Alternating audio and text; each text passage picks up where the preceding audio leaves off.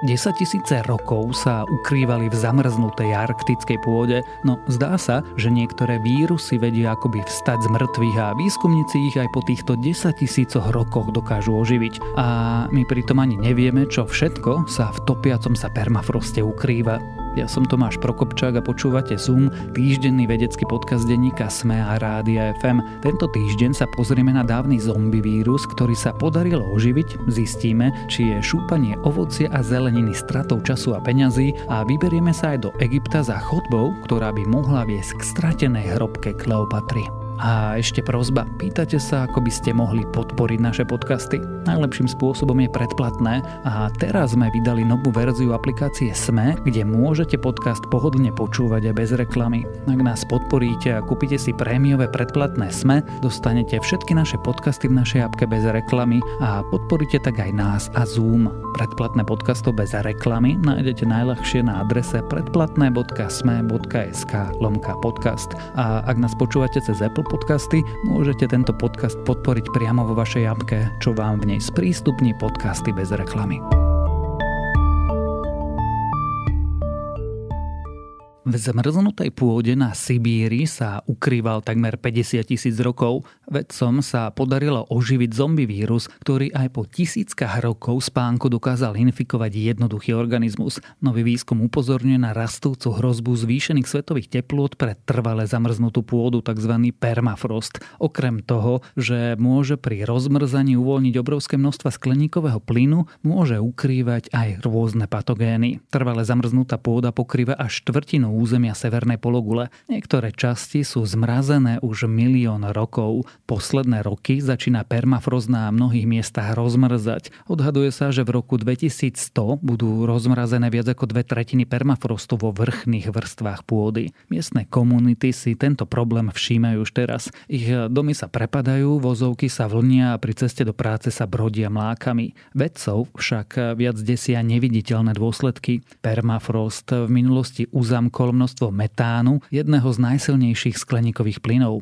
Pri rozmrzaní sa uvoľňuje a ďalej poháňa oteplovanie planéty. Podobne v sebe ukryl aj dávne vírusy a baktérie. Najnovšie sa vedcom podarilo prebudiť 13 nových druhov obrých vírusov, ktoré v minulosti objavili vo vzorkách sibierského permafrostu.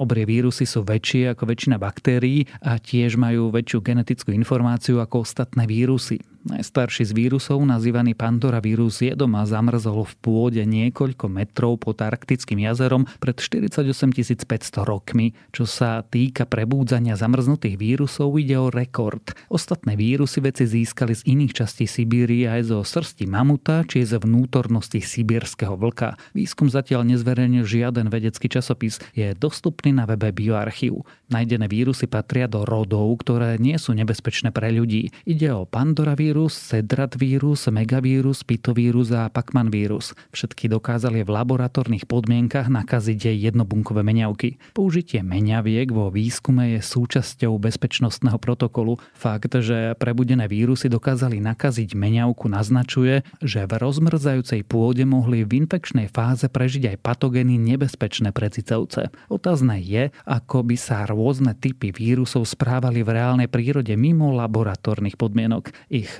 nákazlivosť by mohlo ovplyvniť slnečné žiarenie, kyslík aj teplo. Tiež by záležalo, či by dokázali nájsť a nakaziť vhodného hostiteľa. Príprava jedla má niekoľko fáz. Od vymyslenia pokrmu, nákupu potravín a samotného varenia zahrňa aj spracovanie surovín, teda čistenie, šúpanie, krájanie. No málo kto sa zamyslí, či treba zbaviť šupky všetky druhy zelenín či ovocia. Niektorí ľudia tak robia automaticky bez ohľadu na to, akým spôsobom budú surovinu pripravovať. Nepremýšľajú nad tým, automaticky chytia do ruky škrabku. Medzi časté argumenty podporujúce šúpanie patrí tvrdenie, že ovocie a zelenina z obchodu obsahujú na povrchu nebezpečné pesticídy a práve šúpaním sa ich dá ľahko a rýchlo zbaviť. Na druhej strane nutriční odborníci upozorňujú, že šúpanie zeleniny je stratou času, peňazí a tiež vláknina živín a každý rok ním vyprodukujeme tóny zbytočného odpadu. Tie končia v horšom prípade na skládkach, v lepšom v komposte. Je to ale len zbytočný zlozvyk, alebo má šúpanie ovocia a zeleniny svoje opodstatnenie, no už záleží. Niektoré druhy zeleniny ovocia musíme ošúpať a to z prostého dôvodu. Kôra či šupky sú totiž nejedlé. Nechutia dobre, ťažko sa čistia alebo by nám uškodili. Medzi tieto druhy patria napríklad banán, pomaranč, melón, ananás, mango, avokádo, cibuľa a cesnak. Iné šupky sú naopak jedlé a užitočné. Dokonca ošúpaním môžete pokrm ochudobniť. Šupka totiž obsahuje dôležité vitamíny a iné živiny, napríklad nutrične dôležité množstva vitamínov, ako sú vitamín C či riboflavín a minerálov, ako sú železo a zinok, sa nachádzajú v šupke siedmých koreňových zelenín, teda červenej repy, horčice polnej, divej mrkvy, sladkých zemiakov, reďkovky zázvoru a bielých zemiakov. A neošúpané jablka obsahujú o 15% viac vitamínu C, takmer trojnásobok viac vitamínu K, o petinu viac vápnika draslíka a o 85% viac vlákniny ako ich ošúpané ekvivalenty. Mnohé šupky sú tiež bohaté na biologicky aktívne rastlinné chemikálie, akými sú flavonoidy a polyfenoly, ktoré majú antioxidačné a antimikrobiálne vlastnosti.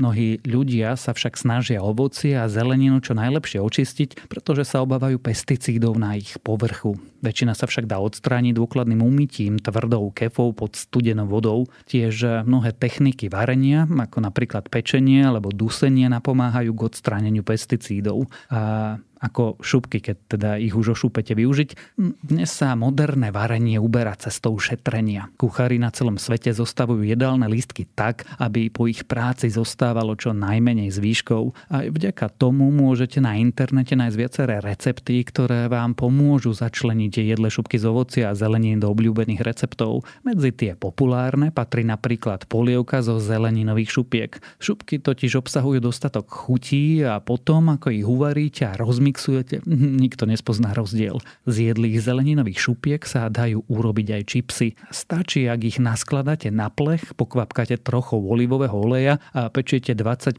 až 30 minút na teplote 180 až 200 stupňov. Šupky z jablk, hrušiek, ananásu alebo citrusu môžete zase použiť na prípravu ovocného octu. Stačí, aby ste čisté šupky vložili do sterilizovanej nádoby, zaliali bielým octom zohriatým takmer na bod varu, zmes prikryli a nechali lúh dúhovať 2 až 3 týždne. Z citrusových šupiek sa zase dá uvariť marmeláda. Sušenú ju môžete spolu s mandarínkovou a pomarančenou kôrou použiť na dochutenie olivového oleja, limonád, čajov alebo koláčov a akékoľvek zvýšky a nejedlé šupky môžete vždy využiť pri kompostovaní.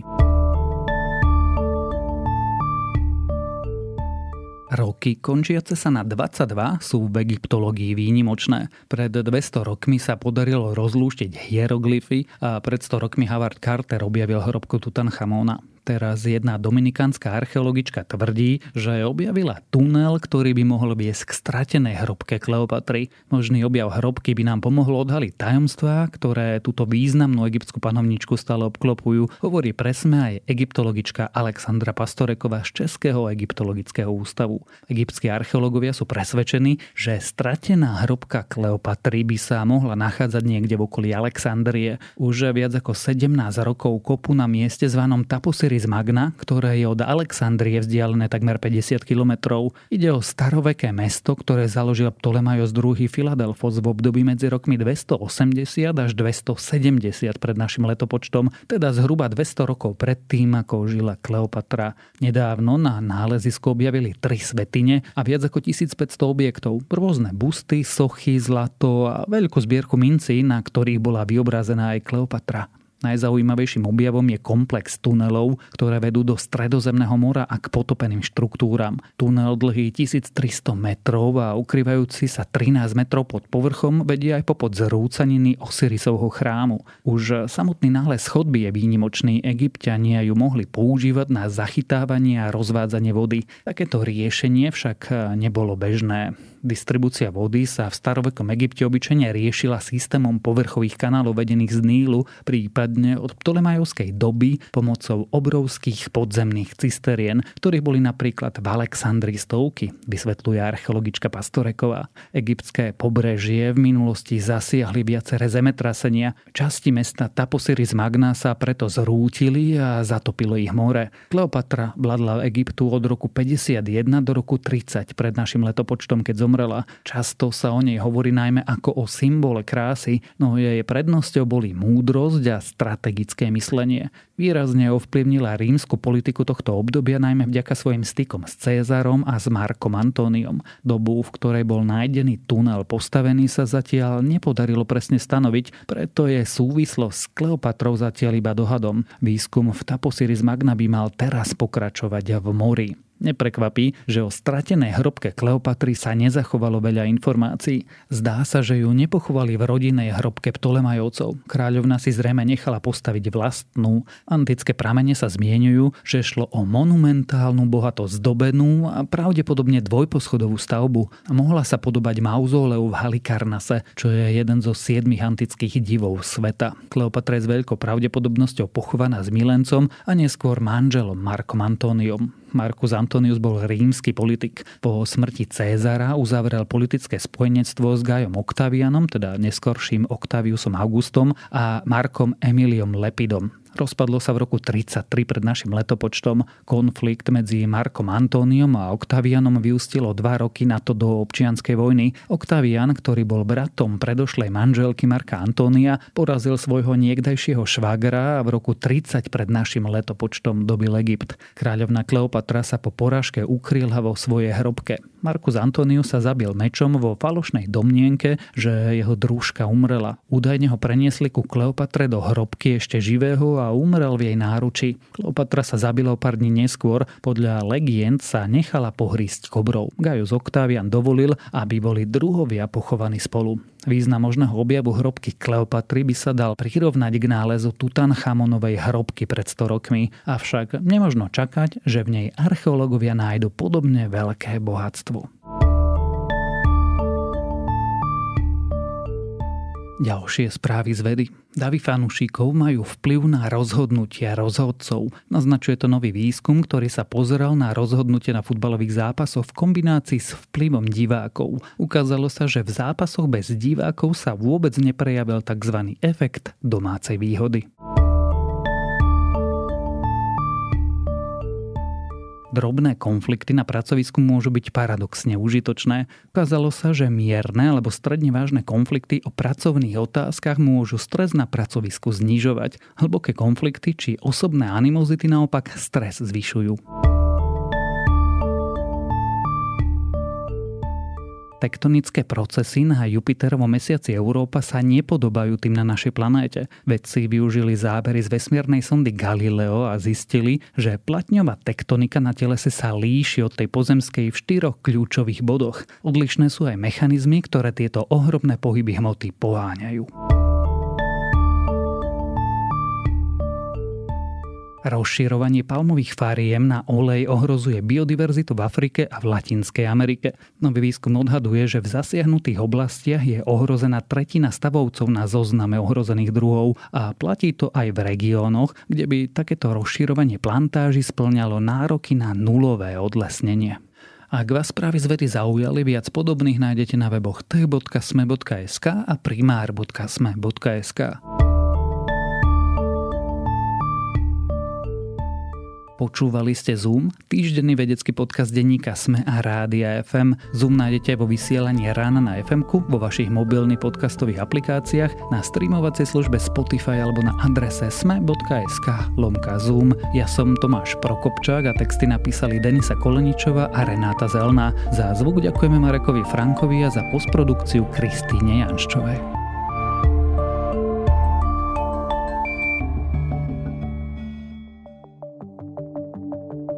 Prečo kolagen nie je žiadnym zázrakom ani skratkou k zdraviu?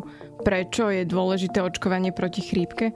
A ako je to s vitamínmi a čo má imunita spoločné s črevnou mikroflórou? Ja som Denisa Koleničová a na všetky tieto otázky budeme hľadať odpovede v novom týždennom podcaste denníka Sme Vizita. Spolu s hostkami a hostiami sa budeme rozprávať o zdraví aj chorobách, o tom, čo funguje aj čo nefunguje, alebo kedy vám predajcovia liečivých zázrakov len obyčajne klamú. Podcast Vizita nájdete každý útorok vo vašich podcastových aplikáciách ako aj na sme.sk.